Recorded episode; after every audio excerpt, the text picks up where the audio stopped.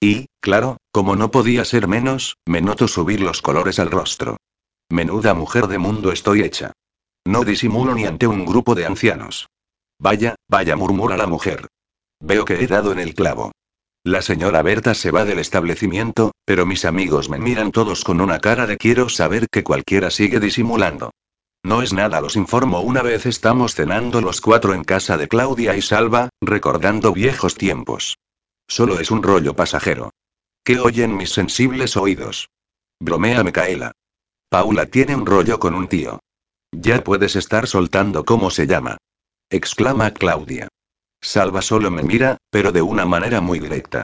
Está claro que quiere decirme que vaya con cuidado si no quiero volver a sufrir. Tranquilo, le digo después de posar mi mano en su pierna, es un buen tío. Además, lo dicho, solo es una aventura, lo único que me puedo permitir. No te vayas por las ramas, insiste Micaela. Ya puedes decirnos algo de él. Pues sí, no puedo contarles toda la verdad. Lo sé, no he hecho nada malo y ellos son los amigos más comprensivos del mundo, pero contarles que estoy con el tipo con el que me lié en la discoteca y que, para colmo, es el presidente de la compañía donde trabajo y me da mucha vergüenza. Creo que les contaré una verdad a medias. Trabaja conmigo, continúo. Se llama Aarón y es bastante guapo. ¿Ya está?, dice Claudia decepcionada. ¿Eso es todo lo que sabes de él? Solo piensa follárselo. Como siempre, Micaela, sin pelos en la lengua. Así que ya tiene suficiente. Y todos reímos. Qué maravilloso es haber vuelto. He conseguido escaparme un rato de las cariñosas garras de mis amigos para irme a pasear sola por la playa. Llevo los zapatos colgando de una mano y dejo que las olas rompan en mis pies mientras la brisa me despeina. Es una de las sensaciones más gratas que se pueden tener en la vida.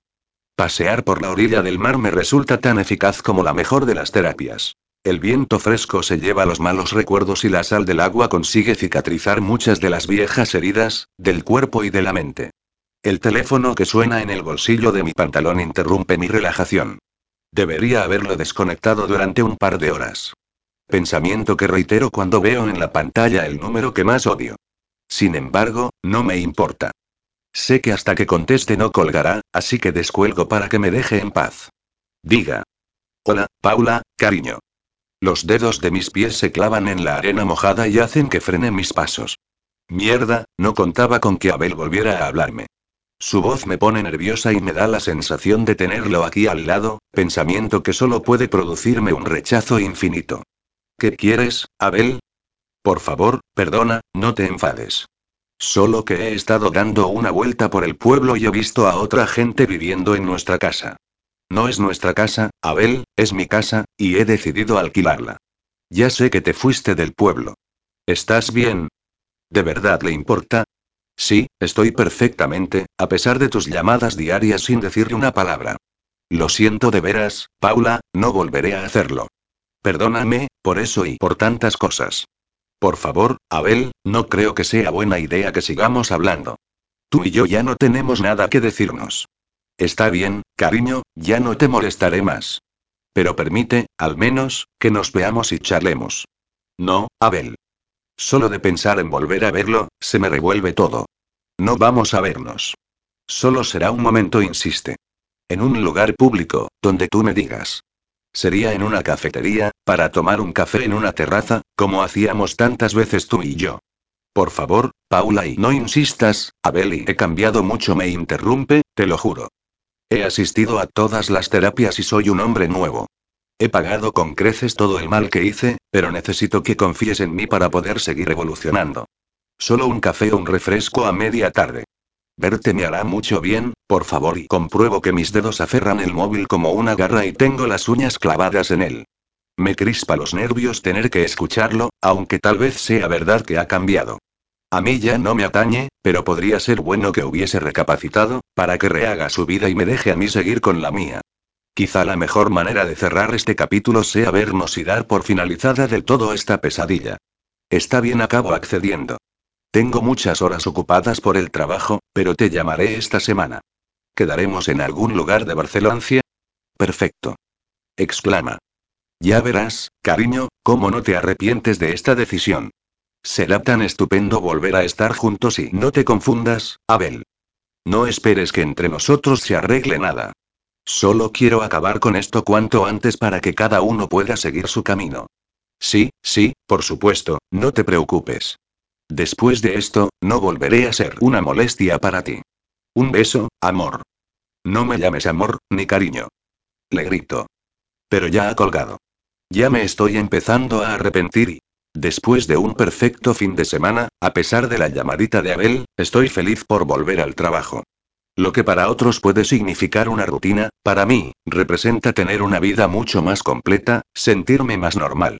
Hacer cálculos, tener que pensar o correr por las prisas que nos exigen, todo ello mezclado con pequeños ratos de risas con los compañeros y de la propia satisfacción de aportar algo bien hecho supone para mí que me sienta más a gusto conmigo misma y con el mundo en general. Llevo un buen rato con la vista pegada al ordenador cuando me interrumpe Dana desde su mesa, al otro lado de la sala, haciéndome gestos con las manos. Decido levantarme e ir hacia ella y así aprovechar para estirar un poco las piernas.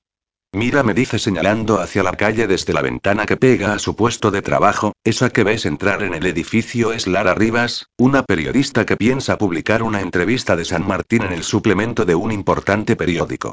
Se rumorea que ha habido algo más que preguntas y respuestas entre ellos. Sin demasiado interés, observo a la chica. Se ve joven, moderna y dinámica, con su pelo corto y la seguridad que la envuelve, nada más alejado de mí. Está claro que a Darío le gusta la variedad, y no puedo evitar imaginarlos a los dos follando sobre la mesa de su despacho. Como tampoco puedo impedir que esa imagen me perturbe. Pues hace solo un par de horas que vi salir a Celia, continúa Dana. Puede que las dos vengan por trabajo, pero no estoy muy segura. Por mí, como si se las tira a las dos a la vez. ¿Estás segura? Me pregunta. Lo mío es diferente, porque son tipos que no volveré a ver en la vida, pero no sé si llevaría bien acostarme con uno que tuviera que hacer marcas en un calendario para no hacer coincidir a sus amantes. No es diferente, le aclaro. Lo que tú haces es lo mismo que hago yo. Después de pasar un buen rato, te olvidas de lo que él vaya a hacer más tarde. La veo mirar por encima de mi hombro y fruncir el ceño, con lo que su réplica queda interrumpida. Por ahí viene Aarón, gruñe. Y lleva una cara de mala leche que presagia alguna bronca. César. Paula. Nos grita desde la otra mitad de la sección. Os quiero ahora mismo en el despacho del presidente. Perdona, Aarón, le dice Dana cuando llega a nuestra altura. Se te han caído. ¿Qué? Pregunta el asistente mirando al suelo. Los buenos días y la educación, contesta ella. Me habría reído si no fuese por lo nerviosos que nos hemos puesto César y yo ante los gritos de Aarón exigiendo nuestra presencia frente a Darío. Joder, Dana, gruñe él, no estoy para tus choradas. Haz el favor de sentarte en tu puesto y ponerte a hacer algo, para variar, y deja de mirar por la ventana. Ya estamos con la dichosa jerarquía, bufa mi amiga. Tu traje, tu corbata y tu gomina dan a entender que tu trabajo es mucho más importante que el mío porque llevo un par de piercings. Pues me gustaría a mí saber qué coño haría la empresa sin los que hacemos el trabajo menos importante. Joder, se desespera Aarón. Nadie ha querido decir nada parecido, Dana, todo te lo dices tú solita. Y ya te he dicho que no está la cosa para tus reivindicaciones, así que dale a la calculadora y continúa con ese trabajo menos importante que has mencionado. A la orden, mi Führer, contesta ella con el brazo en alto antes de volver a sentarse. Aarón pone los ojos en blanco y vuelve a dirigirse a nosotros. Por favor, acompañadme al despacho de San Martín. Las piernas han empezado a temblarme y no han dejado de hacerlo al llegar a nuestro destino. César y yo atravesamos la puerta doble, seguidos de Aarón, que la cierra y se queda en un segundo plano. Darío está de pie tras su mesa, inclinado hacia adelante, con las palmas de las manos apoyadas en la brillante superficie de madera oscura. Tiene la vista puesta en la pantalla de su ordenador, pero hasta que llevamos más de un minuto esperando no se digna a hacer el primer movimiento. Gira la pantalla hacia nosotros y es entonces cuando nos mira. Su rostro expresa una gran cantidad de ira contenida. ¿Queréis explicarme qué cojones es esto? Es el desarrollo de los cálculos sobre la viabilidad de proyecto para el nuevo modelo eléctrico, contesta César con tranquilidad. No, César, responde Darío, yo te voy a decir lo que es esto. Es una puta mierda. Miro a mi compañero, que se ha quedado pálido. Seguro que yo debo de estar igual, mientras seguimos plantados como dos condenados a ser fusilados. Dentro de tan solo 7 días, continúa Darío, cada vez más furioso, tengo una reunión con el director y el resto del equipo de la marca en Alemania.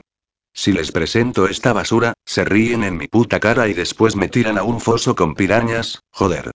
Señor San Martín, intento explicarle, aunque no me estén gustando un pelo sus modales, si pasa usted al siguiente apartado, podrá comprobar con detalle todo lo mencionado en el anterior. ¿Crees que esto es un trabajo del instituto? Vocifera. Por favor, Paula, déjate de apartados ni hostias. Baja el tono pero nos mira con un punto más de furia. Más vale que hagáis un trabajo serio antes de que pase la semana u os envío a los dos a barrer el puto parking. Se aparta de la mesa, coge unos cuantos papeles y se dirige a la puerta. Aarón. Le grita a su ayudante. Coge tus notas y acompáñame a la maldita reunión que tengo con el director de fábrica. César y yo seguimos todavía como dos maniquíes de plástico, sin apenas respirar ni movernos. Vamos, chicos, nos anima a Aarón antes de marcharse. Podéis hacerlo mejor. Cuando tomamos asiento en nuestros puestos, debemos de seguir llevando la palidez impregnada en nuestro semblante, pues varios compañeros se acercan para preguntar qué ha pasado. Incluida Dana, claro. ¿Qué coño ha pasado ahí dentro? Pregunta mi amiga. ¿Os han echado? Dice otra compañera. No, no respondo, tranquilos. Solo ha sido una bronca. Seguro que todos hemos recibido alguna regañina de un jefe en nuestra vida. Realmente, murmura César mientras echa un vistazo a los cálculos, no está muy bien diseñado. San Martín tiene razón, es un trabajo un tanto inmaduro y bastante simple. Sé que lleva razón, no soy tonta, le digo, pero creo que se ha pasado tres pueblos con esos aires de señor del castillo. Me pongo a trabajar con bastante rabia. Golpeo las teclas con fuerza cada vez que me acuerdo de la cara furiosa del presidente. Si el señor aún no está satisfecho con un trío de amantes, no es mi culpa. Imbécil, capullo incuidado, si te cargas el material de la empresa, lo mismo te lo hacen pagar. Dana se me ha acercado al verme murmurar para mí. Hoy pienso presentarme en su apartamento, le digo muy cabreada, y le voy a tirar su preciada llave en todos los morros. Si quería deshacerse de mí, no tenía más que decírmelo. ¿Tú crees que se ha puesto así contigo por algo personal? Seguro, contesto. Su amiguita periodista y la petarda de su novia deben de haberle hecho recordar que yo sobro. Termino mi jornada después de trabajar duramente toda la tarde, pensando únicamente en decirle cuatro cosas a Darío. O, mejor dicho, al excelentísimo señor San Martín. He estacionado mi coche en el aparcamiento del edificio, pero observo que su todoterreno aún no está. Aún así, subo, abro y entro hasta el salón. Todo está pulcramente limpio y recogido, y en el ambiente aún parece flotar el aroma de su colonia. No sé qué hacer hasta que él llegue, y me acerco a la ventana, de donde aparto ligeramente las cortinas para admirar la vista de la ciudad, aunque no me fijo en nada en concreto, con mi cabeza aún dándole vueltas al asunto. ¿Para qué me daría una llave si pensaba pasar de mí tan pronto? ¿Para qué querría estar conmigo teniendo a dos amantes mucho más experimentadas? Tan concentrada estoy en mis propias cavilaciones que, todavía observando por la ventana cómo va cayendo la tarde, no he oído el ruido de la puerta ni los pasos de Darío al acercarse. Solo sé que ha llegado porque, de pronto, sus brazos han rodeado mi cintura y, con su propio rostro, ha apartado mi pelo para posar sus labios en mi cuello. Qué maravillosa sensación, y debe de ser que el enfado se ha enfriado bastante, o que no puedo resistirme a este hombre, porque no he reaccionado como pensaba, dándole un manotazo y mandándolo a freír espárragos, sino que me he dejado envolver por sus brazos y por los besos que alteran mi sangre. Un me susurra al oído, ¿qué ganas tenía de esto? ¿Qué ganas tenía de ti? Sus manos comienzan a pasearse por mi cuerpo, desde mis pechos hasta mis caderas, y percibo perfectamente la dureza de su erección en la parte baja de mi espalda. Es tan grato tenerlo así que decido que todo lo que tenía pensado decirle puede esperar. Si lo último que me voy a llevar de él es un momento placentero, pues lo aprovecho. Me giro entre sus brazos para tenerlo de frente y, al ver su expresión de anhelo, decido que he hecho bien en esperar para tener un último recuerdo de este idílico sueño. Todo un día de mierda, susurra, merece la pena si la recompensa es tenerte a ti. Enreda sus manos en mi pelo y toma mi boca para besarme. No es un beso rudo, aunque tampoco delicado, pero sí está cargado de pasión y deseo. Su lengua hace estallar su sabor dentro de mi boca y se pasea impunemente por mi propia lengua y mis labios. Contagiada de su pasión, comienzo a tirar de su chaqueta mientras él intenta lo mismo con mi ropa, aunque nos hacemos un pequeño lío de brazos debido a nuestro arranque repentino de lujuria. Sin decir nada, continúa besándome al tiempo que me hace caminar hacia el pasillo que lleva a su dormitorio. Una vez en él, caemos sobre la cama, todavía vestidos, por lo que Darío, presa del delirio, se limita a levantarme la falda y a bajarme las bragas. Dirige la mano al cajón de su mesilla para extraer un condón y, mientras rasga el envoltorio, yo desabrocho su cinturón y su pantalón para dejar libre su palpitante erección. Se coloca el preservativo y, sin dejar de mirarme con deseo contenido, me penetra con una fuerte embestida. «Dios, por fin», murmura. Después del infierno he alcanzado el cielo. Yo rodeo su cintura con las piernas para abrirme todo lo posible a él y que mi cuerpo acoja con deleite sus fuertes envites. Apenas nos hemos tocado, ni siquiera estamos desnudos, aunque él abre mi blusa de un tirón para poder acariciar mis pechos. Yo lo imito y hago lo mismo con su camisa, haciendo que todos los botones salten por el aire para tener también acceso a su pecho cubierto de vello. Y ya no necesito más para que mi sangre bulla. Los golpes de su miembro y su pelvis consiguen que pronto estalle en un maravilloso orgasmo y deje que el placer me invada mientras acerco la lengua a su tórax y la enredo entre su vello, tan áspero y masculino.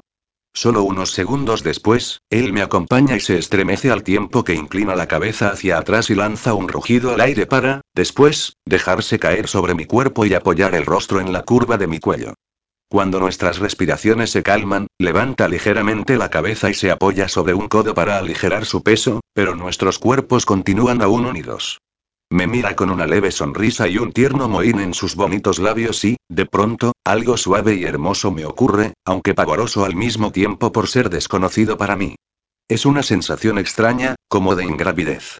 Un etéreo aleteo comienza a tener lugar dentro de mi estómago, pero doy una fuerte inspiración y hago lo posible por hacerlo desaparecer. «Perdona», Paula me susurra mientras aparta suavemente mi pelo de la cara, por ser un poco brusco. «Llevo todo el día pensando en esto y no veía el momento de tenerte así, aquí, en mi cama, conmigo». Me dan ganas de decirle que no ha sido brusco, que lo dice alguien que sabe perfectamente lo que es un hombre que se lanza de forma ruda para, únicamente, obtener su propio placer, sin preocuparse, sin preguntar. Solo abrirme de piernas para acorralarme y follarme para luego marcharse dando un portazo y dejarme tirada en un rincón. No has sido brusco, le digo, pero no me esperaba esto para nada. ¿Por qué dices eso? Por la bronca de hoy. ¿Qué tiene eso que ver? Pregunta perplejo. Aquello ha sido trabajo y ahora solo somos tú y yo. ¿Estás seguro? Me desligo de él y me aparto ligeramente de su perturbadora cercanía. Escucha, Paula.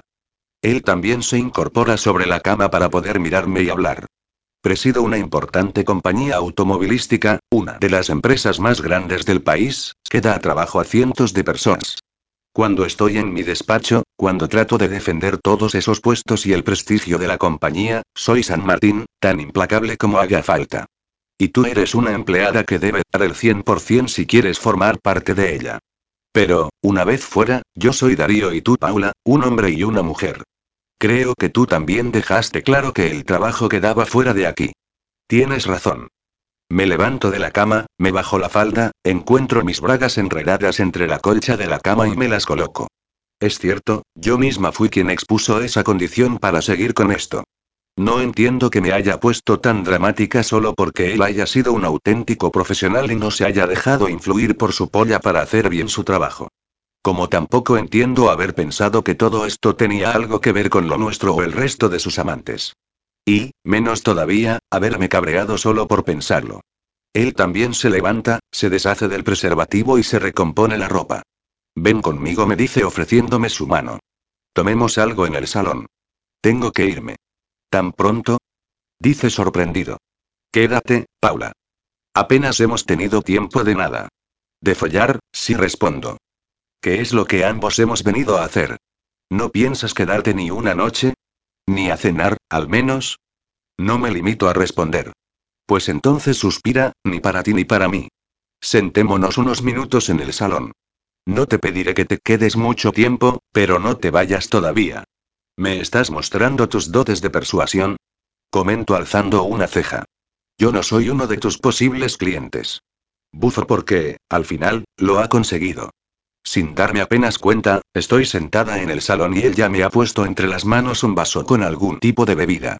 ¿Qué tal te va viviendo con Dana? Comienza a decirme. Qué listo es el tío. No es un tema laboral ni tan personal como para no contestar. Bien. aunque me extraña que recuerdes el nombre de tus empleados. Dana lleva varios años con nosotros, se limita a decir. ¿Te has adaptado bien a vivir aquí? Y, antes de que me preguntes, te diré que tuve acceso a tu currículum y pude ver que vivías en un lugar bastante alejado de aquí. Ya. Hago una mueca. Pues sí, me he adaptado perfectamente. Dana y su familia se han portado maravillosamente bien conmigo. He oído decir que tiene una hija bastante mayor. Sí, Noa sonrío. Un encanto de niña. He empezado estando bastante incómoda, teniendo que contestar ciertas preguntas de forma algo tensa, siempre pensando en qué puedo o no decir. Pero, como ya me ha pasado otras veces, Darío consigue que me relaje, que me sienta tranquila a su lado.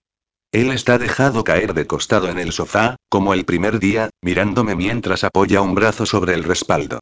Sin darme cuenta, nos hemos ido aproximando y estoy más cerca de él de lo que pensaba.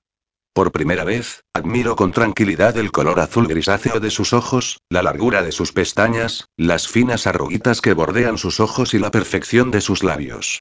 Y, por segunda vez, siento el vacío que se instala en mi vientre, acompañado del suave aleteo que me cosquillea por dentro. Tengo que marcharme. De forma súbita, me pongo en pie, suelto el vaso hasta casi derramar su contenido y me cuelgo el bolso al hombro. ¿Ya? Exclama. ¿Por qué? ¿No estás cómoda aquí, conmigo? Demasiado cómoda, querría decirle. Hasta mañana, Darío. Como es normal en mí, prefiero obviar cualquier tipo de explicación. ¿Eso quiere decir que vuelves mañana? No respondo secamente, solo es una forma de hablar. Si lo prefieres, hasta la vista, Darío. ¿Sabes cuándo vas a volver? No. Va a resultar que tú inventaste la negación, gruñe. En fin, vuelve cuando quieras, Paula suspira. Se levanta, se me acerca, y me da un suave beso en los labios. ¿Por qué una caricia tan sutil ha hecho que me estremezca de la cabeza a los pies? Por supuesto, digo de forma despreocupada antes de salir del apartamento. Solo cuando estoy fuera me permito expirar el aire que todavía contenía en mis pulmones. No me están gustando mucho mis recientes reacciones cuando me encuentro en compañía de Darío. Y, todavía menos, reconocer que cada vez que decido dejarlo e irme es porque empiezo a encontrarme demasiado bien a su lado, y en cada ocasión me resulta más difícil marcharme. Sacudo la cabeza para dejar salir todas esas ideas románticas y absurdas. Un hombre como él solo toma prestadas a las mujeres, jamás se queda con ellas, y acaba haciéndoles daño cuando ellas le suplican que no las deje. Pues yo no pienso suplicar nada, y mucho menos dejar que me hagan daño de nuevo. Antes desaparezco de la faz de la tierra que volver a sentirme un pedazo de mierda por culpa de un hombre. Con las ideas más claras, por fin, tomo el ascensor y después me dirijo al aparcamiento. Justo antes de subir a mi coche, percibo una sombra que parece acechar tras una de las columnas. Estoy casi segura de que era una persona, pero, cuando observo bien a mi alrededor, no veo a nadie. Conduzco hasta casa y, a pesar de que ya es bastante tarde y esperaba oscuridad total, al atravesar el pequeño recibidor distingo el resplandor de la lamparita del salón que solemos encender para ver la televisión. Había pensado que podría ser Emily viendo alguna antigua grabación de sus legendarias actuaciones, como ya la he sorprendido alguna vez, pero oigo una voz bastante alterada que hace que me ponga en alerta. Algo está pasando. Dana habla por teléfono y parece desesperada. Tía Emily camina arriba y abajo, haciendo ondear uno de sus brillantes saltos de cama de satén púrpura. ¿Qué sucede? Preguntó. Oh, Dios, Paula. Solloza Danae después de colgar. Su habitual sombra de ojos oscura se ha desplazado hacia abajo y le da un aspecto un tanto grotesco. No sabemos dónde puede estar Noa. La hemos llamado muchas veces y no nos ha cogido el teléfono. ¿Pero cómo y? Titubeo asustada. ¿Habéis llamado a alguna de sus amigas? Pensé que estaría con Alba, su mejor amiga, explica, aún alterada, pero esta me ha dicho que no sabe dónde está, aunque le he sonsacado el nombre de un chico que podría estar con ella. Él tampoco sabe nada. ¿Y el resto de sus amigas? Entre Alba y nosotras las hemos llamado a todas, interviene Emily, pero nadie sabe nada. La vieron salir de clase sola y luego nadie ha vuelto a verla. Ella nunca se iría a ninguna parte sin avisar, sobre todo a estas horas de la noche, continúa explicando Danae con voz quebrada. Solo tiene 15 años, Paula me dice con lágrimas en los ojos. Si le pasara algo, me muero. No le habrá pasado nada, ya lo verás. Trato de tranquilizarla mientras la abrazo y dejo que se desahogue con su llanto. Es adolescente, y a esa edad se hacen muchas tonterías. Yo también estoy muerta de miedo, pero ahora es mejor que no lo exteriorice o provocaré que mi amiga se derrumbe. Habrá que avisar a la policía, suspira Emily. Dios, ¿dónde se habrá metido esta chiquilla? Soy una madre horrible, vuelve a sollozar Dana. Seguramente debe de haber tenido algún problema y yo no la he escuchado. No tengo idea de lo que puede haberle pasado por la cabeza. Solo estoy pendiente del trabajo, de la casa y de pagar las putas facturas. Deja de decir tonterías, la reprende tía Emily. Vivimos gracias a ti, así que no te culpes por tener que trabajar para mantenernos a las tres. Tiene razón, convengo. No puedes culparte de nada. Lo mejor será que llamemos a la policía. Es crucial hacerlo cuanto antes, nada más ser conscientes de la desaparición. Yo lo haré, dice Emily mientras coge el teléfono de la mano de su sobrina. Mientras tanto, Dana, que aún sigue dando vueltas, con el rostro pálido y descompuesto, frena de pronto sus pasos y se dirige a mí. Por favor, Paula, no puedo estar aquí sin hacer nada. Fíate tú de la policía. ¿Me dejas el coche para ir a buscarla? No sé ni por dónde empezar, pero será mejor que estar aquí esperando. No solo te dejo el coche, le digo, te acompaño. Emily todavía está dando los datos a la policía y yo tengo las llaves del coche en las manos, cuando oímos el ruido de la cerradura de la entrada. Unos segundos más tarde, Noa se presenta ante nosotras en la puerta del salón. Tiene buen aspecto, aunque su cara muestra restos de llanto. Dana se lanza sobre ella y la envuelve en sus brazos. Por Dios, mi niña. ¿Dónde te habías metido? ¿Qué te ha pasado? ¿Por qué no nos has llamado? Lo siento, se limita a decir la chica. Discutí con Alba y me marché del instituto. Y no os llamé porque me quedé sin batería. ¿Te marchaste? ¿A dónde? Por ahí, contesta Noa encogiendo sus hombros. ¿Y ya está? ¿Por eso nos has tenido muertas de preocupación a estas horas de la noche? ¿Por un simple enfado con Alba? No ha sido un simple enfado, mamá. Exclama Noa. A ella le gusta un chico, pero a ese chico le gusto yo, y, a pesar de que intento quitármelo de encima, no puedo evitar que él insista en decirme que Alba no le interesa. Pero ella, encima, se ha enfadado conmigo y me ha llamado mala amiga. Solo por gustarle. ¿Te refieres a Alex? Sí, Alex. Y, sí, estuvimos juntos para hablar, pero después me fui. Necesitaba estar sola. ¿Y no pudiste avisarme de algún modo para saber, al menos, que mi hija no había sido secuestrada o cosas peores? Estalla Dana. Joder, hemos llamado a la policía.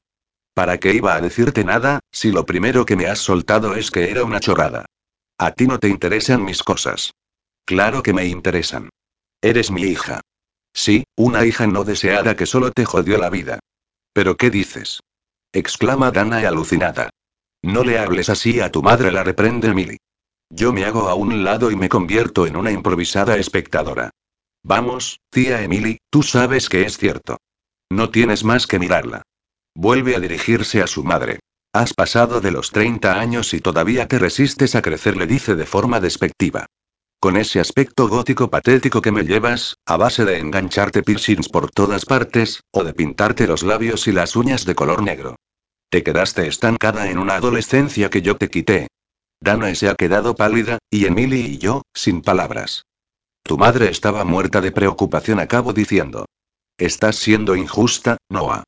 No entiendo para qué tanta preocupación. Vuelve a exclamar.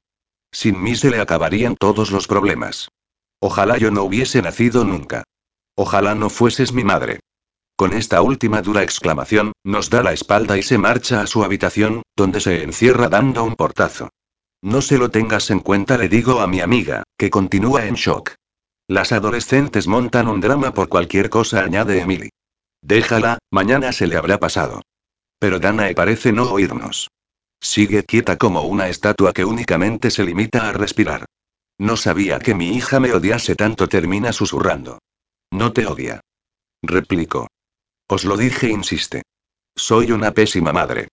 Será mejor que intente hacer algo o mi hija se alejará de mí para siempre. Y no podré soportarlo. Sin darnos tiempo a réplica alguna, se dirige a la habitación de su hija y da unos toques a la puerta. Noa, voy a entrar. No. Vete. Pero Dana entra. Su hija está tirada en la cama, llorando. Perdóname, Noa. Mi amiga, acercándose poco a poco a su hija, comienza a disculparse. Tus cosas no son tonterías. Sé que a los 15 años todo se ve muy negro, por eso trato de restarle importancia, porque la experiencia me ha enseñado que luego viene lo peor. Pero nunca creas que no me importan. Noa continúa sollozando. A pesar de que mi adolescencia se viera interrumpida, nunca, jamás, pienses que me arrepiento de tenerte en mi vida. Si esta noche estaba nerviosa era porque pensar en perderte era entender que nada tendría sentido para mí sin ti. Tú lo eres todo, Noa, recuérdalo. En vista de que su hija sigue ahogando el llanto en la almohada, Dana se vuelve para marcharse. Noa interrumpe ese movimiento. No, mamá, espera. Se da la vuelta sobre la cama con el rostro anegado en lágrimas. Perdóname tú, por favor, por decir esas cosas horribles de ti. Me encanta que la gente te vea tan joven que piense que somos hermanas, y me encanta cómo le plantas cara al mundo llevando el pelo de color azul y tu original maquillaje. Montones de chicas me envidian, sonríe, y yo no puedo sentirme más orgullosa. Te quiero mucho, mamá. Dos gruesas lágrimas brotan de los ojos de Dana, aunque apenas se reflejan en su voz. Gracias, cariño, pero no más orgullosa que yo de ti. Mi amiga se acerca a la cama de su hija en un solo paso y las dos se funden en un abrazo. Sollozan cosas ininteligibles y me hacen llorar a mí también. Por cierto, ¿no será que ese chico te gusta? Pregunta Dana. Han comenzado a conversar después del estallido de emoción. Sí me gusta, mamá, pero no puedo hacerle eso a una amiga, y ambas continúan abrazadas sobre la cama. La madre mira a su hija con adoración mientras esta continúa contándole sus problemas. Tía Emily cierra la puerta para otorgarles la intimidad que se merecen. ¿Te apetece un té? Me pregunta. Me apetece muchísimo, le digo mientras enjugo las lágrimas que a mí también me habían brotado.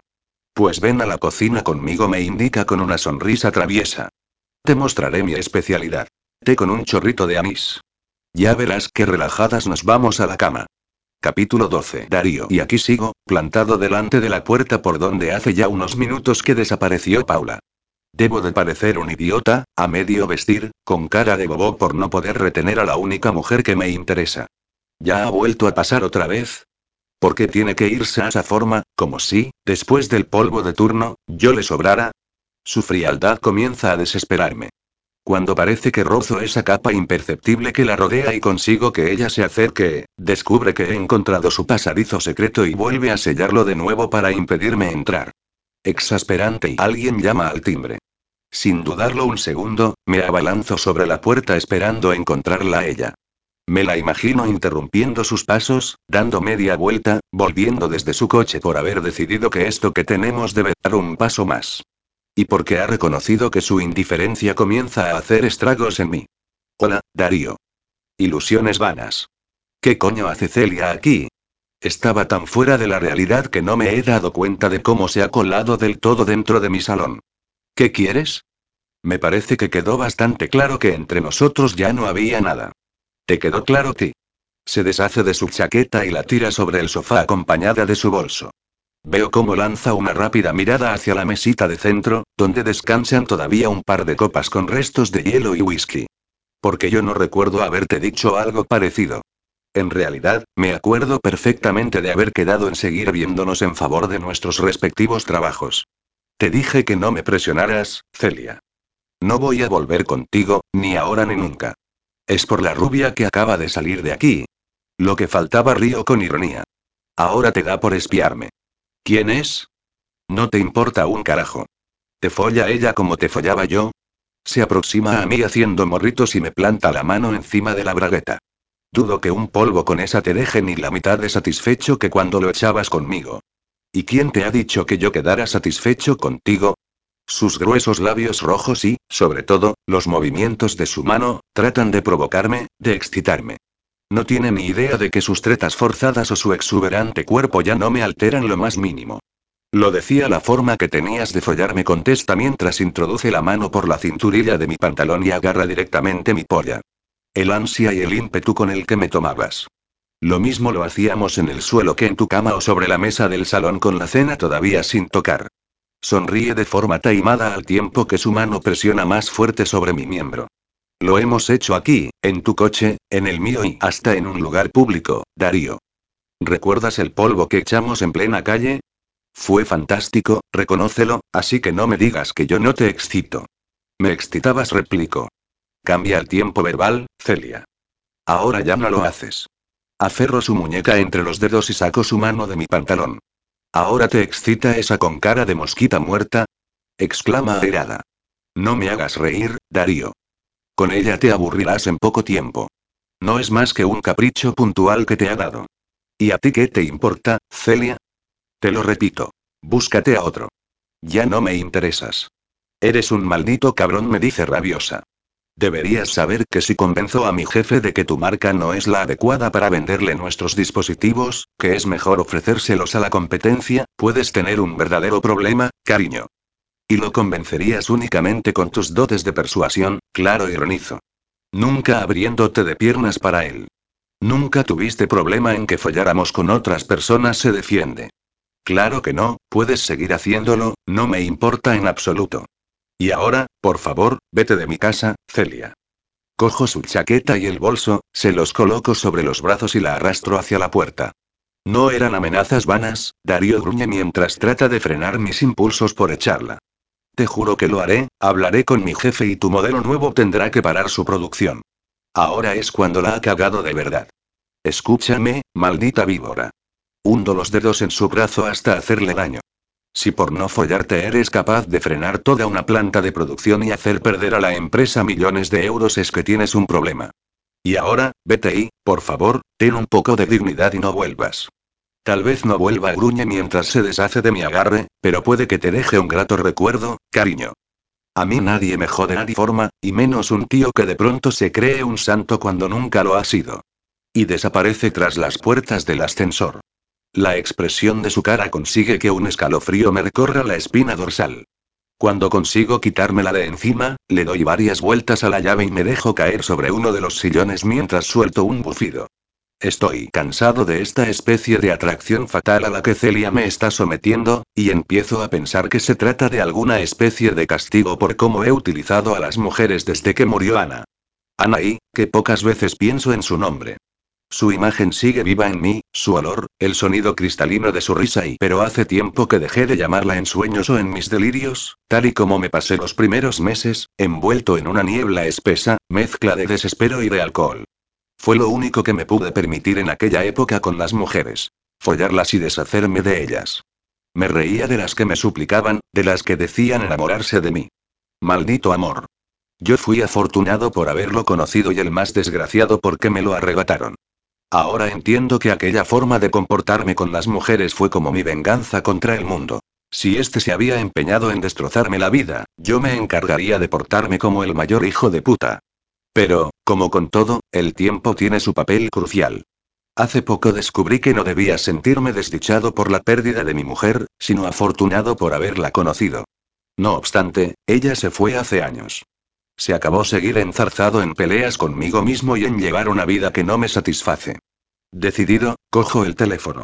La primera llamada será para mover algunos hilos y conseguir una recomendación para que Celia consiga trabajar al otro lado del océano. La siguiente, para hablar con la única persona que ahora mismo es capaz de hacer que lo olvide todo y a la que tanto echo de menos. Suspiro satisfecho. Estoy más convencido que nunca de que, más pronto que tarde, voy a lograr que Paula se sincere conmigo y podamos mantener una relación más convencional. Ha llegado el momento de sentar la cabeza. Capítulo 13. Paula. No me gusta nada tener que mentirle a una amiga, pero no podía decirle a Dana que esta tarde no íbamos a volver juntas porque he quedado en charlar con mi exmarido el maltratador. Me hace recordar aquellos días en los que tampoco fui sincera con Micaela, Claudia y Salva, los días en los que aparentaba que todo iba bien mientras me veía obligada a ponerme chaqueta en verano, maquillaje en el cuello y a lucir una falsa sonrisa que demostrara que todo me iba genial. El día que mis amigos descubrieron los moratones en mi cuerpo se armó la de San Quintín en la trastienda de la panadería, porque ellos querían denunciarlo y yo no los dejé. Seguía pensando que Abel cambiaría, que todo se arreglaría, que nuestro matrimonio tendría salvación. Esos recuerdos no han hecho más que hacerme pensar que esto que voy a hacer es un error. Volver a ver a Abel es algo que temo y a la vez aborrezco, pero últimamente me acompaña una fuerza que no conocía y que hace posible que mi vida sea cada vez más normal. Con esa fuerza, seré capaz de plantarle cara de una vez. He preferido venir en transporte público, ya que elegí quedar con él en la céntrica plaza de Cataluña y me resultaría imposible aparcar cerca. Mientras camino hacia la terraza de la cafetería donde hemos de vernos, las piernas comienzan a temblarme y el corazón a golpearme el pecho. Ya he divisado a Abel, y no sé de dónde sacó las fuerzas para seguir caminando. Está sentado a una mesa donde ya hay esperando dos vasos de refresco con una rodaja de limón y un plato con patatas fritas, lo que pedíamos la mayoría de las veces que salíamos. Su aspecto parece el mismo de siempre. Bien peinado, recién afeitado y vestido con traje, aunque su rostro está algo más delgado y macilento. Por fin, hago un par de hondas inspiraciones y me acerco a él. Hola, Abel, lo saludo. Paula, cariño, y se levanta y se me acerca para darme un beso en los labios que acaba en mi mejilla cuando giro la cara. Perdona y titubea, siéntate, por favor. Me sostiene la silla hasta que me acomodo y coloca en el respaldo mi chaqueta y mi bolso. Tan amable y considerado como siempre, aunque no conmigo, por supuesto. Para el resto de la gente era la educación personificada, mientras que, conmigo, descargaba toda su furia y su frustración. «Qué guapa estás», comienza diciendo. «Gracias, Abel, aunque no he venido hasta aquí para oír unos cumplidos que llegan demasiado tarde. Lo sé, nunca fui muy cariñoso contigo». Hace una mueca y a punto estoy de soltar una carcajada y de darle una patada en los huevos por decir semejante atrocidad. Sin embargo, sé que siempre cuidé de ti. Con mi sueldo podías estar en casa y no tener que trabajar. Ese fue el primer error que cometí, le digo, quedarme en casa. ¿Sabes? Me pregunta de pronto, como si cada vez que le planteo una queja él se la echara a la espalda. He recuperado mi trabajo. Vuelvo a representar a la misma marca y sigo viajando por todo el país.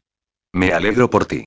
Mi sueldo ha aumentado, incluso, así que, ya sabes, si volvieras conmigo, te tendría como a una reina. No deberías andar por ahí mendigando cualquier trabajo. Para disimular mi estupor, cojo una patata frita y la estrujo entre los dedos hasta convertirla en migajas. Me gusta trabajar y no voy a volver contigo, Abel. Y ni se te ocurra preguntarme el motivo, porque te respondería que me pegabas. Me golpeabas con saña cada vez que te daba la gana, lo mismo que insultarme y gritarme.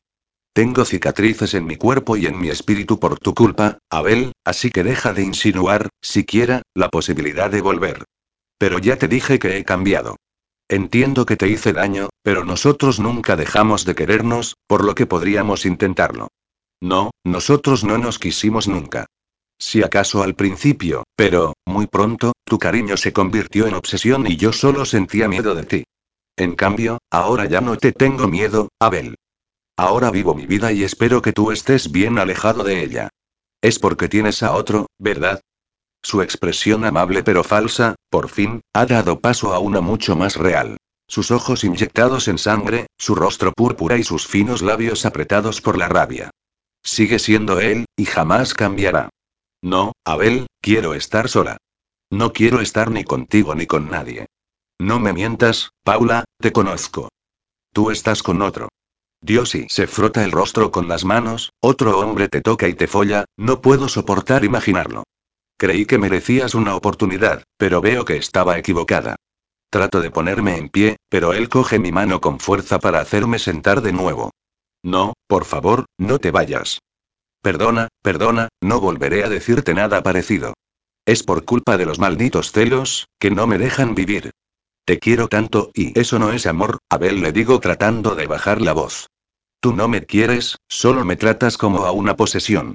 Por favor, deja que me vaya y sigue tú también con tu vida. Nuestro problema fue no tener hijos, insiste. Si los hubiésemos tenido, habríamos sido una familia. Pero tuviste que hacerte la fecundación justo cuando llegó al pueblo tu querida amiga la panadera. Estuviste ayudándola, trabajando en su puta panadería, con ella, con la tontita del niño y el macarra de su novio. No te hizo nada bien y lo pagamos muy caro. Te prohibí verlos, pero tú siempre tenías que llevarme la contraria en todo y claro, ironizo, la culpa es mía por no poder tener hijos. Vuelvo a ponerme en pie y a coger mis cosas. Aún no entiendo cómo he decidido venir. Adiós, Abel. Y, como vuelvas a molestarme llamándome por teléfono, juro que te denuncio, esta vez en serio. No eres capaz, me suelta de forma cruel. Como tampoco podrás salir adelante, porque nunca has hecho nada tú sola. No tienes agallas, Paula. Tú y me siento tan impotente que no me salen las palabras. Déjame en paz, Abel. Salgo corriendo del lugar, sorteando mesas, sillas y gente, tratando de que las lágrimas que pugnan por brotar no se atrevan a hacerlo. No voy a llorar, no voy a llorar, y menos por Abel. Paro un momento en un portal y me cercioro de que no me sigue. Trato de mezclarme entre la muchedumbre de gente que a estas horas invade la zona y consigo llegar hasta la entrada del metro, donde bajo la escalera con rapidez y alcanzo el vagón que me alejará de aquí. Una vez dentro, me dejo caer sobre uno de los asientos vacíos, tan vacío como ahora mismo se encuentra mi alma. Maldito sea el momento en que decidí que hablar con Abel podría acabar con esta pesadilla. No, esta pesadilla no acabará nunca, me perseguirá y yo nunca podré tener esa vida normal que tanto ansío. Contemplo cómo van apareciendo en el panel las señales luminosas de las estaciones. Casualmente, solo faltan 2 paradas para llegar a una zona que últimamente visito bastante a menudo. No sé si es una locura pensar en ir en este momento al apartamento de Darío, pero me encuentro en un estado en el que necesito desahogar de alguna forma la rabia que llevo dentro. Si me presento en casa de Dana, lo más probable es que se den cuenta de que algo me pasa, y no quiero mentirles más, pero tampoco me parece bien explicarles mi horrible conversación con Abel. Decidida, dejo la estación para recorrer un par de calles y llegar al domicilio de Darío. Respiro de alivio cuando observo su coche aparcado en su lugar habitual, así que subo en el ascensor y doy unos leves toques en la puerta, pero no parece oírme, por lo que acabo sacando la llave de mi bolso para poder entrar. En el salón no hay nadie, aunque veo su chaqueta en el respaldo de un sillón y su teléfono encima de la mesa. A pesar de la libertad que me concedió, me siento una intrusa. Darío. Lo llamo. Pero solo recibo silencio como respuesta. Camino con cuidado por el pasillo y me asomo ligeramente a su dormitorio, de donde parece proceder el sonido del agua de la ducha de su baño. Perfecto. Me acerco y, efectivamente, su silueta desnuda se vislumbra a través del cristal de la mampara. Frenética, me despojo de mi ropa. Siento que la propia ira es la que maneja mis movimientos y circula por mis venas, dotándome del arrojo necesario. Al mismo tiempo, contemplar la figura desnuda de Darío tras el cristal me ha excitado muchísimo, aunque ya no sé si es deseo o necesidad lo que siento. Necesidad de él, de sus caricias, de sentirme deseada y, sin avisar de alguna manera, tiro de la puerta corredera y aparece ante mí la perfecta imagen de Darío bajo el agua de la ducha. Su cuerpo brilla, sus músculos parecen más marcados y los regueros de agua siguen el sendero del vello de su pecho, de sus brazos, su espalda y sus nalgas. Cuando presiente que alguien lo observa, abre los ojos y contempla, anonadado, mi presencia desnuda frente a él. Paula. ¿Qué? No lo dejo ni terminar. Me introduzco en el hueco y me lanzo contra su cuerpo mojado y contra su boca, para besarlo, tocarlo, acariciarlo y, Dios, casi noto las lágrimas bajo los párpados por el alivio de estar aquí con él. Tampoco lo dejo hablar ni pensar. Mi deseo es tan intenso que mis manos, más que tocar, tratan de clavarse en su cuerpo, de pellizcarlo, de atraerlo hacia mí y que se funda conmigo. Mi boca devora la suya y solo me aparto para seguir lamiendo y mordiendo su cuello, sus hombros, su pecho, mientras la cascada de agua continúa sobre nosotros. Me voy inclinando para poder besar y morder también la fina piel de sus caderas, sus nalgas, sus muslos, y acabo arrodillada frente a él. Sin demora, pongo la boca entre sus piernas y chupo con ansia las bolsas que le cuelgan, para pasar, después, a introducirme su gruesa erección. Chupo y chupo, frenética. Estoy tan excitada que sería capaz de correrme adiforma, pero Darío, igual de agitado, me toma de los brazos para estamparme contra la pared de cristal. Estira un brazo hasta un armario, lo abre y lo revuelve hasta que encuentra un condón. Supongo que los tiene a mano porque ya lo habrá hecho muchas veces en este mismo lugar. No me da tiempo a pensar si eso me molesta o no, porque, en cuestión de segundos, se lo coloca, me toma de la cintura para que me abra de piernas y rodee su cuerpo con ellas y me penetra de un golpe al tiempo que siento el impacto de mi espalda contra la pared. Lanzo un gemido como nunca me había atrevido a lanzar. Mi cuerpo rebota contra el cristal y contra Darío, con fuerza. Clavo las uñas en su espalda y los dientes en su hombro, mientras él embiste una y otra vez, y otra y el placer estalla dentro de mí con una potencia descomunal, al tiempo que siento las convulsiones de su miembro en mi vagina. El sonido del agua amortigua nuestros jadeos hasta que, tras un último envite, Darío deja resbalar mis piernas hasta el suelo y cierra el grifo antes de hablar. Esto sí que ha sido una sorpresa, dice con la respiración aún agitada. Parece fijarse más detenidamente en mi cara y acaba frunciendo el ceño. ¿Te ocurre algo, Paula? No susurro. Solo me apetecía estar contigo. Pues debía de apetecerte mucho. Con una sonrisa maravillosa, sale de la ducha y coge dos toallas del armario. Se enrolla una en la cintura y me ofrece otra a mí, que me coloco bajo las axilas y rodeo mi cuerpo con ella. Termina al menos de secarte, me dice. No vayas a salir disparada de aquí como siempre y te vayas a casa con el pelo chorreando agua. No sonrío. ¿Podrías dejarme una camiseta o algo por el estilo para estar más cómoda? Claro, contesta, mitad contento, mitad sorprendido. No me digas que vas a sentarte un rato conmigo sin que tenga que pedírtelo. Puede que sí, le digo al tiempo que me seco el pelo con la toalla y me pongo una camiseta que Darío ha cogido de su vestidor. Pero solo puede. ¿La posibilidad de que pases la noche conmigo sigue siendo remota? Él se ha colocado otra camiseta y un pantalón de algodón. Muy remota, le contesto, a pesar de lo cual, no dejamos de sonreír mientras lo sigo hasta la cocina. Me ha entrado un hambre lobuna, dice mientras trastea por los armarios y la nevera. Debemos de haber quemado 1.000.000 de calorías por lo menos. Yo también tengo hambre, admito. Pues decidido. En un momento pongo un par de filetes en la plancha y hago una ensalada. Si quieres, puedes ir poniendo unos cubiertos y unos vasos en la mesa del salón, porque esta cocina no está preparada para visitas y no tengo mesa. Hay manteles en el mueble del televisor. ¡Qué sorpresa!, le digo mientras busco cubiertos en los cajones de la cocina. Además de presidir una empresa, sabes cocinar. Y muchas otras cosas. Se gira y me guiña un ojo. Y vuelve a hacerme sonreír. No lo dudo, bromeo. Además se acerca a mí por detrás y me abraza por la cintura para darme un beso en el cuello. Esta será una cena sencilla, pero puedo prepararte montones de platos mucho más complicados con los que te sorprendería de verdad. Aunque, por mi falta de tiempo, me conformaría con invitarte a un buen restaurante. Me tenso bajo sus brazos. Imaginarme salir con Darío de esa forma es admitir que hay algo entre nosotros, algo más que simple desahogo sexual. Y no lo hay, no puede haberlo. Preciosa, no te pongas tensa, me susurra. No quería incomodarte. Me giro entre sus brazos para tenerlo de frente y me da un suave beso en los labios. Intento apartarme de él porque su rostro me ofrece paz, seguridad y tranquilidad, cosas muy normales para la gente pero que a mí nunca me ha ofrecido un hombre. Bueno, solo Salva, pero él es solo un amigo. Vamos, no te pongas seria. Hoy, en un rato, te he visto sonreír más veces que desde que te conozco, y no pienso estropearlo. Saldremos cuando te apetezca hacerlo. Gracias, murmuro. Me separo de él y me voy al comedor, donde encuentro los manteles que él me ha indicado y comienzo a poner la mesa. Justo al acabar de hacerlo, suena el timbre de la puerta. Ahora sí estoy embarada de verdad. Me imagino a alguna mujer al otro lado de la misma, como Celia, guapa y sofisticada, que viene a por la ración de sexo que Darío suele ofrecerle.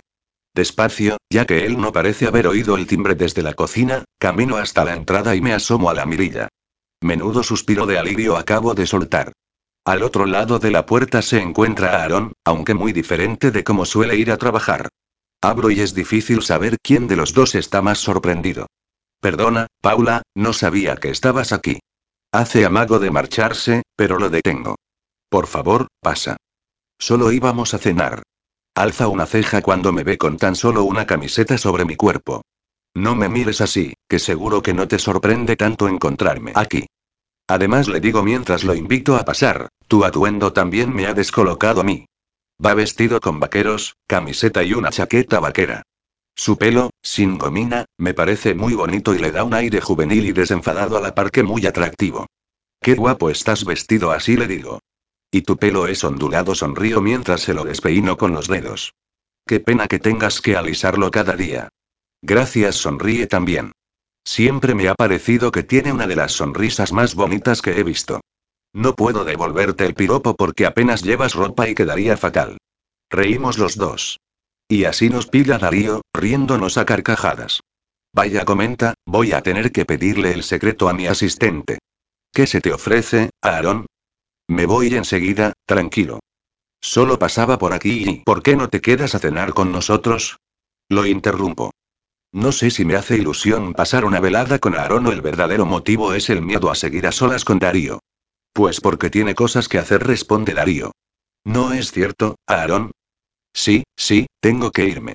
No importa, Paula, de verdad. Otro día será. Desaparece por la puerta y me giro hacia Darío con el ceño fruncido. Qué extraño, ¿verdad? Parecía algo preocupado. ¿Y a qué es debido ese cambio de look? Te lo contaré después de cenar, me dice haciéndose el interesante. Y, después del postre, la copa y Darío y lo corto, no voy a irme tan tarde.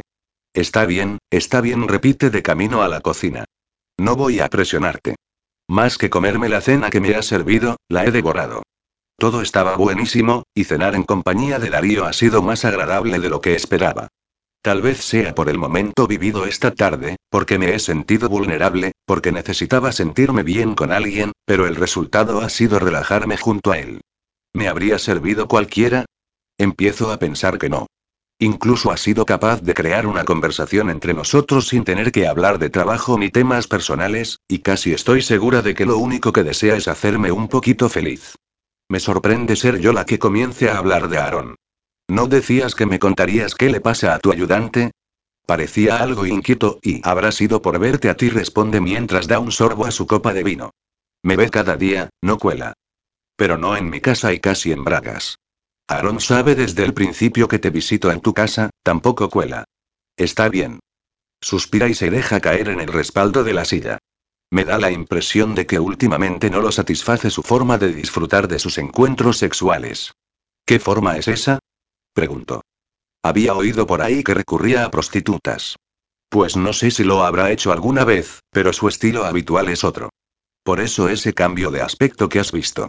Creo que mientras está en el trabajo se ciñe a lo convencional, a demostrar su preparación, a que se lo tome en serio. Pero, cuando sale de ligue, muestra su faceta más despreocupada. Sigue sin decirme cómo se lo monta, insisto, divertida. ¿Estás segura de que no estamos hablando demasiado? Bromea. Hasta el momento, nuestras conversaciones no han pasado de unos pocos minutos. A ver si va a resultar ahora que te gusta estar conmigo, aparte de follar, claro. Que me guste estar contigo no significa que algo haya cambiado entre nosotros. Y deja de darle vueltas y responde a mi pregunta. Está bien. Me sirve un poco más de vino, por lo que debo tener cuidado, pues empiezo a sentirme como en una nube. Queda con mujeres por internet. Está metido en un chat, relax.com, creo que se llama. Le he dicho miles de veces que un tipo como él podría montárselo mejor, pero no hay manera. Disimulo mi sorpresa. Igual que Dana. No lo entiendo, comento tras mi asombro. Aarón es guapo e interesante. ¿Por qué tiene que recurrir a desconocidas? Se enamoró hace años, incluso tenía fecha para casarse y, a pocos meses de la boda, encontró a su novia con un compañero de trabajo en la cama. Vaya, pobrecito, me lamento. Para colmo, en la empresa se fijó en una chica, pero tiene claro que no puede haber nada entre ellos. ¿Por qué? Porque ella lo detesta, y no piensa arriesgarse a sufrir de nuevo. Y ahora te ha llegado el momento de soltar su nombre, claro. No me seas malo.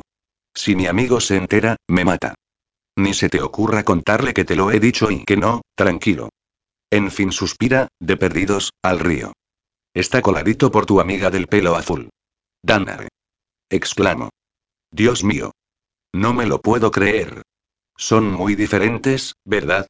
No lo digo por eso. Ella está enamorada de Aarón. Grito entusiasmada. No puede ser. Ríe también. Joder, qué casualidad. Se gustan y utilizan el mismo método para ligar porque ninguno de los dos quiere nada serio para que no les hagan daño. No voy a decirle nada de momento a Darío porque tengo que pensar en algo, pero esto no puede haber ocurrido porque sí, esta coincidencia tiene que servir para algo. Y algo se me ocurrirá, seguro. Qué maravilloso es verte reír así, despreocupada, me suelta él de pronto. No querría que esta noche acabara nunca. Y yo, como una tonta, me derrito ante esa frase. Ha llegado el momento de marcharme. Se lo digo sonriente, para quitarle seriedad al hecho de que ha vuelto a obligarme a que me vaya, como cada vez que se pone demasiado cariñoso conmigo. Podría acostumbrarme y luego sería peor. Lo ayudo a quitar la mesa, pero Darío insiste en que ya lo hará él. Me visto y, con disimulo, cojo el móvil para mirar los horarios de los autobuses. Él frunce el ceño cuando advierte lo que hay en mi pantalla. ¿Qué estás mirando? Nada, no seas cotilla. Gracias por la cena y hasta mañana. Me giro hacia la puerta y me dispongo a salir. Espera, Paula. Es muy tarde. Te acompaño hasta el coche. No es necesario. No me cuesta nada. En un momento me pongo unos pantalones y unos zapatos. Darío, por favor, no hace falta. Exclamo demasiado exasperada. No has venido en coche, ¿verdad? Me ha parecido ver una tabla con horarios en tu móvil.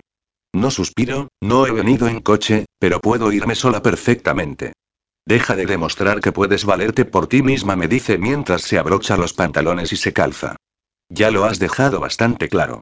No, por eso debes pasarte la vida rechazando cualquier tipo de ayuda. Al final, no ha habido manera de que me deje marchar sola. Bajamos al aparcamiento, me abre la puerta de su coche como un caballero y se dispone a conducir para que salgamos de la ciudad. No es necesario que me acerques a casa, le digo. Tengo el coche en el parking de la empresa. ¿Por qué viniste en autobús esta vez? Tenía que hacer unos recados en Barcelona y decidí visitarte a última hora. No lo tenía planeado. Ya veo. Compone una expresión dubitativa mientras continúa conduciendo. Observo de reojo su atractivo perfil, envuelto en sombras, solo visible cada vez que nos cruzamos con las luces de otro coche. Me siento extraña, una mezcla de euforía y temor. Estar con Darío en su coche me parece un acto tan cotidiano y normal que me da la sensación de formar parte de su vida, pero solo es un espejismo. Ya hemos llegado. Atravesamos el control de la entrada que custodia el vigilante. Darío solo ha tenido que mirarlo para que el hombre lo deje entrar. Yo, por mi parte, he girado la cabeza hacia mi ventanilla para que no me reconozca. No creo que haga falta que te camufles de esa ciudad. No quiero que la gente hable. ¿Tan horrible sería que se hablara de que tú y yo estamos juntos? Prefiero que no sea así, respondo mientras me quito el cinturón y abro la puerta del coche. ¿Tan horrible te parece que tengamos la misma relación en la sombra que sueles mantener con el resto de tus amantes? Hablas como si fuesen una legión y continuara viéndome con ellas, pero resulta y no lo interrumpo, por favor, no quiero saber los detalles. Si te ves con más de una mujer a la vez, allá tú. Y prefiero que no me digas que soy la única con la que estás en estos momentos, porque podrías correr el riesgo de que no te creyera. Salgo del coche y Darío sale detrás de mí. Pero es que eres la única, Paula. No entiendo esa fijación porque tenga un montón de amantes. Aunque empiezo a pensar, suspira mientras sostiene la puerta abierta de mi coche, que prefieres que sea así para tener la excusa perfecta. No sé a qué excusa te refieres. Me siento al volante e introduzco la llave en el contacto. Que siempre me culparías a mí de que no hubiese cuajado una relación entre tú y yo. Nunca te creerías responsable de ese fracaso si supieras que la causa fue la legión de amantes de Darío San Martín, un calavera incorregible. Déjame cerrar la puerta, le digo, embarada por lo que acaba de decirme. Es tarde y mañana he de madrugar, lo mismo que tú. Por supuesto, puedes marcharte. Y espero que esta noche duerma satisfecha pensando que hoy lo has hecho todo bien, que únicamente le sacaste un polvo en la ducha a tu jefe. Que se joda, pensarás, que seguro que cambia de amante cada día. Se merece que le den de su propia medicina. Le doy un tirón a la puerta para poder cerrarla y giro la llave para salir de aquí haciendo rechinar las ruedas. Observo de reojo la figura de Darío a través del espejo retrovisor, pero pronto se convierte en un borrón, cuando atravieso el control y salgo disparada hacia la carretera. ¡Mierda! Grito al aire mientras conduzco. ¡Mierda y mierda!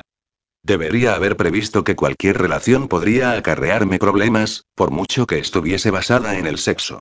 Pero ¿quién me iba a decir a mí que Darío no sería el cerdo que aparentaba ser? Pensé que hacía bien escogiendo a un tipo que usaba a las amantes solo en su propio beneficio. Joder, ¿por qué todo se ha de complicar tanto en las relaciones humanas, sean del tipo que sean? No sé si estoy enfadada por lo que me ha dicho, porque me ha parecido un presuntuoso y un capullo, o porque me haya soltado unas cuantas verdades. La pesada voz insidiosa que me habla cuando le apetece ha vuelto a hacer su aparición. Vamos, Paula, supiste muy pronto que Darío era algo más que un pene con patas, que era lo que tú buscabas. Si de verdad te parece tan mal, ¿por qué no lo mandas al cuerno y dejas de verlo? Vete a la mierda, le digo a quien sea. Cualquiera que me oyera pensaría que estoy como un cencerro. Cuando entro en casa, percibo la azulada luz del televisor a través de la vidriera del salón. Emily está sentada en el sofá viendo una grabación de una de sus actuaciones históricas, La gata sobre el tejado de zinc, de Tennessee Williams, su autor favorito, que, como tantas otras, tiene aún grabadas en cintas de vídeo VHS. Cada día llegas más tarde de ver a ese amante tuyo, me dice con retintín. Después, me mira algo preocupada al verme plantada en medio de la estancia sin saber si voy a llorar o a ponerme a despotricar. Anda, siéntate un ratito a mi lado. Me hace el gesto con su mano sobre el sofá. Le hago caso y tomo asiento junto a ella. Como cada vez que decide ver a solas alguna de sus actuaciones, va vestida como si fuese a un estreno. Lleva un vestido negro, largo hasta los pies, y lleva encima todas sus joyas, desde una refulgente gargantilla a juego con un brazalete, hasta el bonito prendedor que lleva en el pelo, pasando por diversos anillos en cada uno de sus dedos, aunque cualquiera sabe si son auténticos. Su cabello rojo brillante y su maquillaje algo cargado la hacen parecer una auténtica diva de épocas pasadas. Y ahora continúa, vas a acompañarme también a tomar el mayor quitapenas del mundo. La veo coger una botella que guarda camuflada bajo el sofá y luego trae dos pequeños vasitos, que llena con el contenido de la misma. Vamos, de un trago. Pero ¿y esto es anís? Lo sé, dice divertida. Dicen que es bebida de viejas, pero eso es lo que yo soy. Además, está buenísimo. Vuelvo a obedecerla y, de nuevo juntas en el sofá, nos echamos a la garganta todo el contenido del vaso. Joder. Exclamo con una mueca. Me arde la garganta. Pero está bueno, sonrío como una boba. Pues claro que está bueno, tercia Emily mientras vuelve a llenar los dos vasos. Sin ser consciente, pierdo la cuenta de los chupitos de anís que me voy bebiendo. Cuidado, tía Emily, no te pases, que por culpa de beber cosas que no debo me encuentro en este embrollo. Así me gusta, que sueltes la lengua, me dice, la muy pérfida. Y, dime, ¿qué te ocurre con ese galán tuyo? ¿Demasiado y viril? No es eso. Suelto una carcajada. Lo justo y necesario. Es el amante perfecto. Hago una mueca ante tal muestra de locuacidad. Entonces te ha pasado lo que nos ocurre con los amantes desde que el mundo es mundo. Que te gusta más de lo que esperabas. Que lo que suponías que iba a ser una aventura se acaba convirtiendo en algo que duele. Eso me temo, suspiro. Me siento flotar dentro de una esponjosa nube y cada vez tengo más ganas de reír.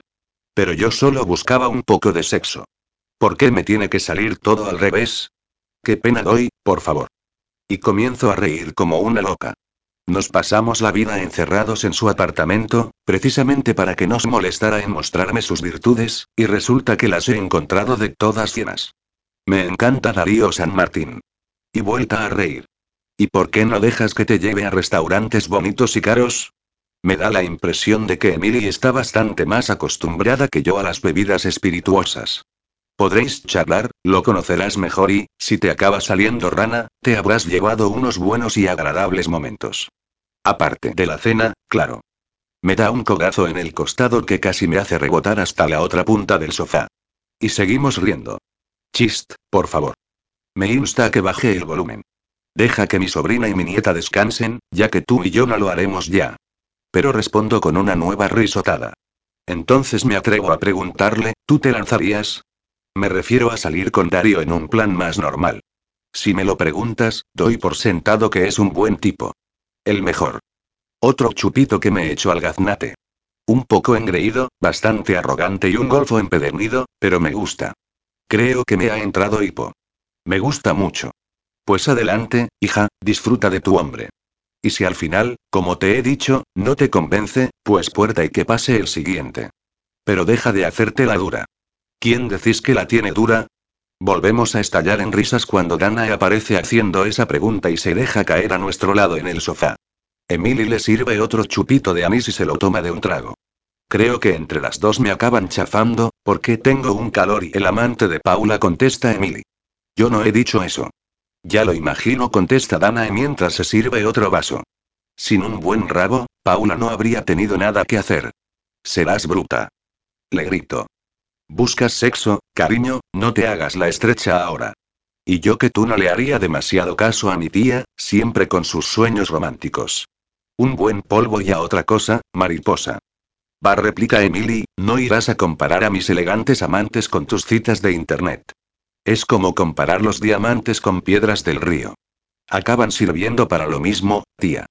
¿Por qué tus señores amantes irían vestidos de frac y camisas de seda, pero seguro que acababan igual que mis citas, abriéndote de piernas? Pero intervengo yo, aunque no acabo de encontrarme muy centrada, ¿y si pudieras tener la oportunidad de una relación con Aarón? ¿Lo despreciarías si supieras que le gustas? ¿Quién es Aarón? Pregunta Emily. El amor imposible de tu sobrina, contesto.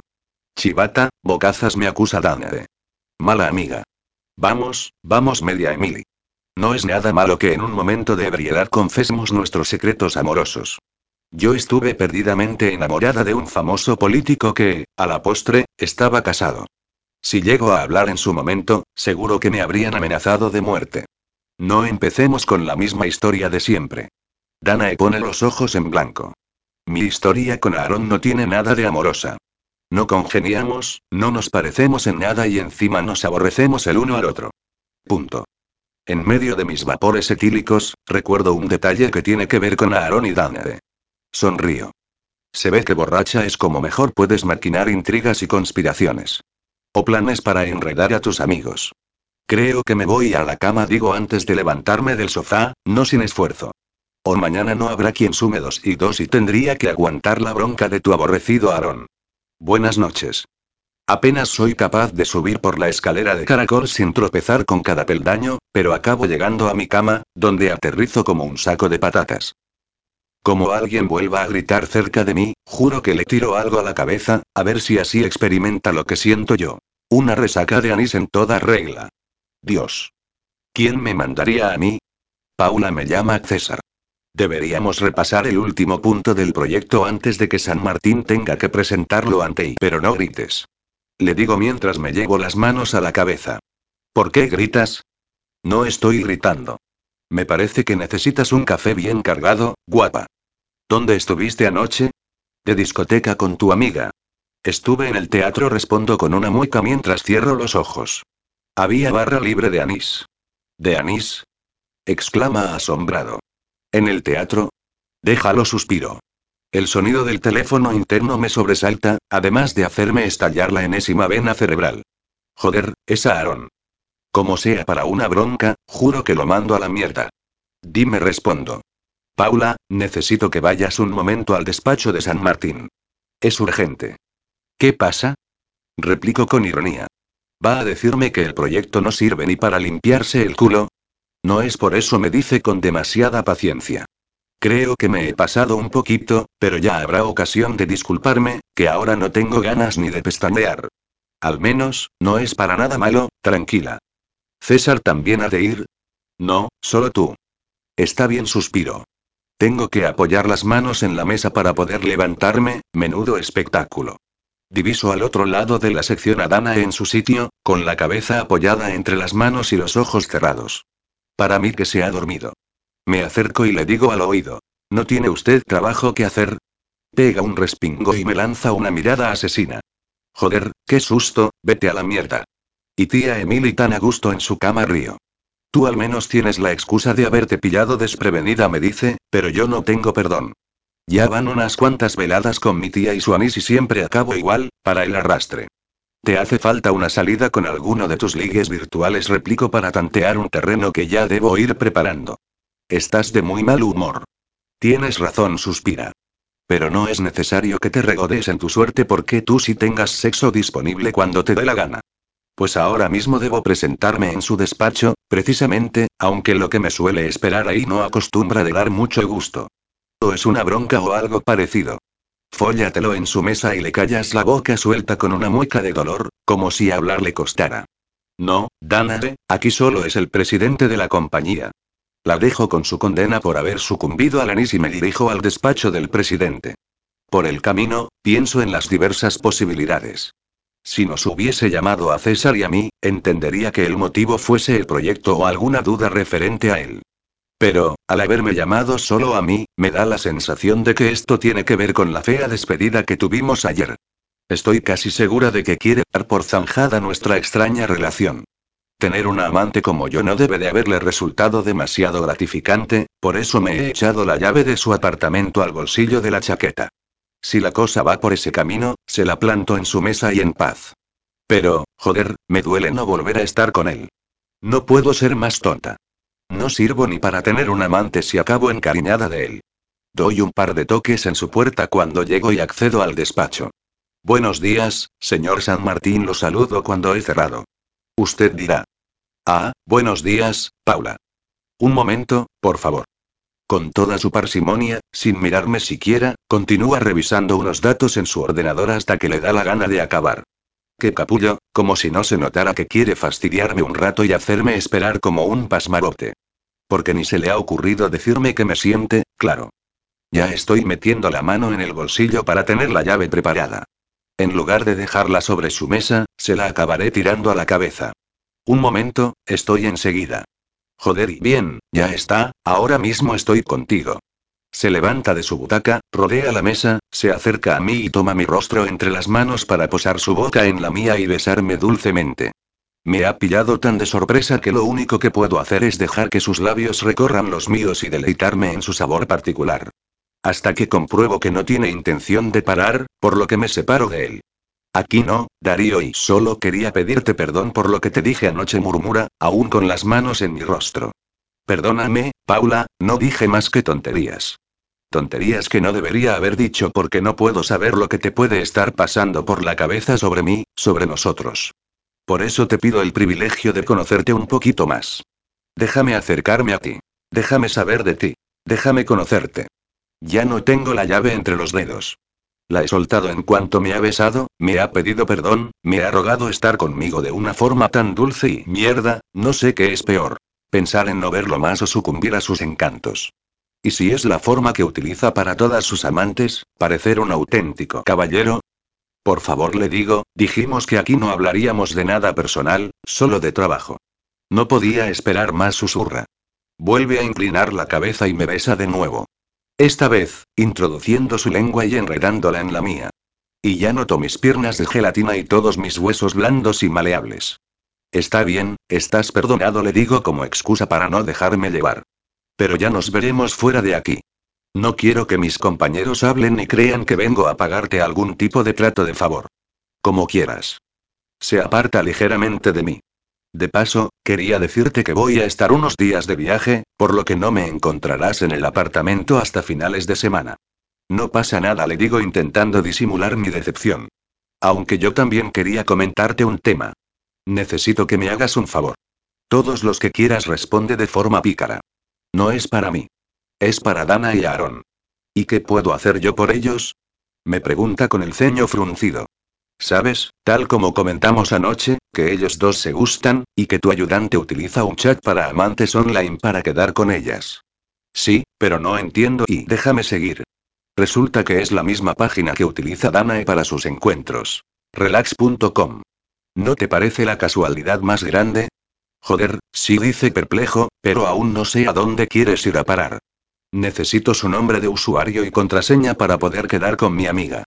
¿Lo dices en serio? Exclama. ¿Vas a hacer que esos dos tengan un encuentro? Seguro que se largan corriendo al verse. Eso ya es problema suyo, insisto. Pero debo intentarlo, Darío. Es una pena que anden de esa forma si se gustan. No se pierde nada y podríamos ganar mucho. Sé su nombre de usuario. Jack35. Utilizan los números para indicar su edad. Pero ¿cómo se supone que voy a conseguir su contraseña? Dana es Blue 31. Y la conseguirás de la misma forma que yo. Diciéndoles que estamos interesados y que nos expliquen cómo lo hacen. Joder, Paula, menudo marrón. No te estoy pidiendo tanto. Solo es un pequeño favor. No tan pequeño, suspira. Está bien, lo intentaré. Pero quiero algo a cambio. No te aproveches, gruño con los brazos cruzados. Quiero una cena contigo en un restaurante. ¿Cómo se nota lo acostumbrado que estás a salirte con la tuya con tus clientes, bufo? De acuerdo, acepto, pero quiero esa contraseña para mañana como muy tarde. Está claro que te gusta ayudar a los demás, sonríe. Poco a poco voy sabiendo cosas de ti. Tengo trabajo, señor San Martín, lo corto. Si no se le ofrece nada más y en este instante suena su móvil particular. Lo noto ponerse algo tenso mientras saca el aparato de su bolsillo y observa el número en la pantalla. Nada más, Paula, nos veremos a finales de semana. Si me disculpas, y señala el teléfono. Por supuesto, contesto. Salgo del despacho un poco escamada. He visto perfectamente en sus ojos que estaba deseando que me fuera para poder hablar. Antes de cerrar la puerta del todo, oigo desde el pasillo las primeras palabras de su conversación. Hola, cariño, perdona y sí, he estado muy liado, tengo mucho trabajo y no te preocupes, nos vemos el sábado y te quiero. Y cuando la doble puerta negra hace clic, me quedo unos segundos aturdida en mitad del pasillo. Lo sabía, lo sabía. Menuda idiotez sorprenderme ahora por esa conversación. Estaba claro que un hombre como Darío tenía que tener su propia vida mientras también conservaba, de forma paralela, otra diferente, con un apartamento con unos pocos muebles y una lista de amantes que van pasando por él, al tiempo que una mujer lo espera en otro lugar, en otra casa. Esperándolo, amándolo y tan ancho que se quedó al decirme que no estaba casado. Como si hiciese falta ponerse un anillo en el dedo para tener una relación con otra persona. Me siento fatal. Soy la otra, la amante, la querida, la aventura, mientras que una pobre mujer lo espera cada fin de semana creyendo que el resto de los días solo son ocupados por un trabajo agotador. Pero, al mismo tiempo, suspiro aliviada. Ya estoy segura de que no tenemos futuro, de que nunca podrá haber para nosotros más que encuentros furtivos en su apartamento o, como mucho, alguna velada en un restaurante discreto, como me ha pedido. Lo que hacen todas las amantes. Entonces, ¿por qué no acabo de sentirme bien? Si es por ser su querida, no debería, porque, si no soy yo, lo será cualquier otra. ¿Algo de celos, tal vez? Un poco, ¿para qué negarlo? Algo igualmente absurdo, puesto que seguro que no soy la única. Folla conmigo algunos días, con otras el resto de la semana y con su pareja, los festivos y las vacaciones. Toma ya. A saber si lo del viaje no es una excusa para ver a otra más. Si tenía alguna duda sobre si seguir con él por si me acababa encariñando, han quedado todas despejadas. Solo soy un revolcón más y voy a dejar de pensar en el tema porque, sin comprender el motivo, me estoy poniendo de muy mal humor. Hoy me siento bien. Genial, debería decir. Han pasado 3 días desde que hablé por última vez con Darío. Ya ha vuelto de su viaje y hemos quedado para salir a cenar. No me acaba de agradar demasiado la idea, pero se lo debo después del favor que me hizo averiguando la contraseña de Aarón. Yo hice lo propio con Dana y pude entrar en su cuenta para quedar con Jack35. Y dio resultado. Cuando me lo dijo anoche, no podía creérmelo. ¿Qué te parece, Paula? Justo mañana, Noa ha quedado en pasar la noche con Alba para reconciliarse. Y yo tengo una cita. ¿Ah, sí? Exclamé con disimulo. ¡Qué bien! Te veo contenta. Pues claro. Porque hacía siglos que no tenía sexo, hija, y ya empiezo a subirme por las paredes. Además, he hablado con ese tipo más que con otros, y creo que tenemos bastante en común. No importa mucho si solo es para un polvete, pero preveo que será más satisfactorio que los que he hecho últimamente en estas citas, con ejecutivos estresados que apenas reparan en que yo también he de disfrutar. Me alegro mucho, Dana. Aunque me sabe mal que tía Emily se quede sola esa noche. No te preocupes, me dijo. Solo yo sé que a veces necesita alguna noche para ella sola. No me preguntes demasiado, pero intuyo que invita a alguien a casa. A algún antiguo admirador o algo así. Puede que solo jueguen a las cartas y beban anisí, o no, quién sabe. Me alegro por ella, contesté en medio de nuestras risas. En fin, ya veremos cómo acaba la cita de Dana y Aarón. De momento, yo tengo la mía propia, con Darío. En calidad de amante, claro. Si mis amigos supieran, y conduzco hasta el edificio de apartamentos y aparco, como siempre, junto al coche de Darío. Me miro en el espejo retrovisor para comprobar que me he esmerado más de la cuenta al arreglarme para nuestra primera cita fuera del apartamento, pues me he recogido el pelo en un moño suelto, me he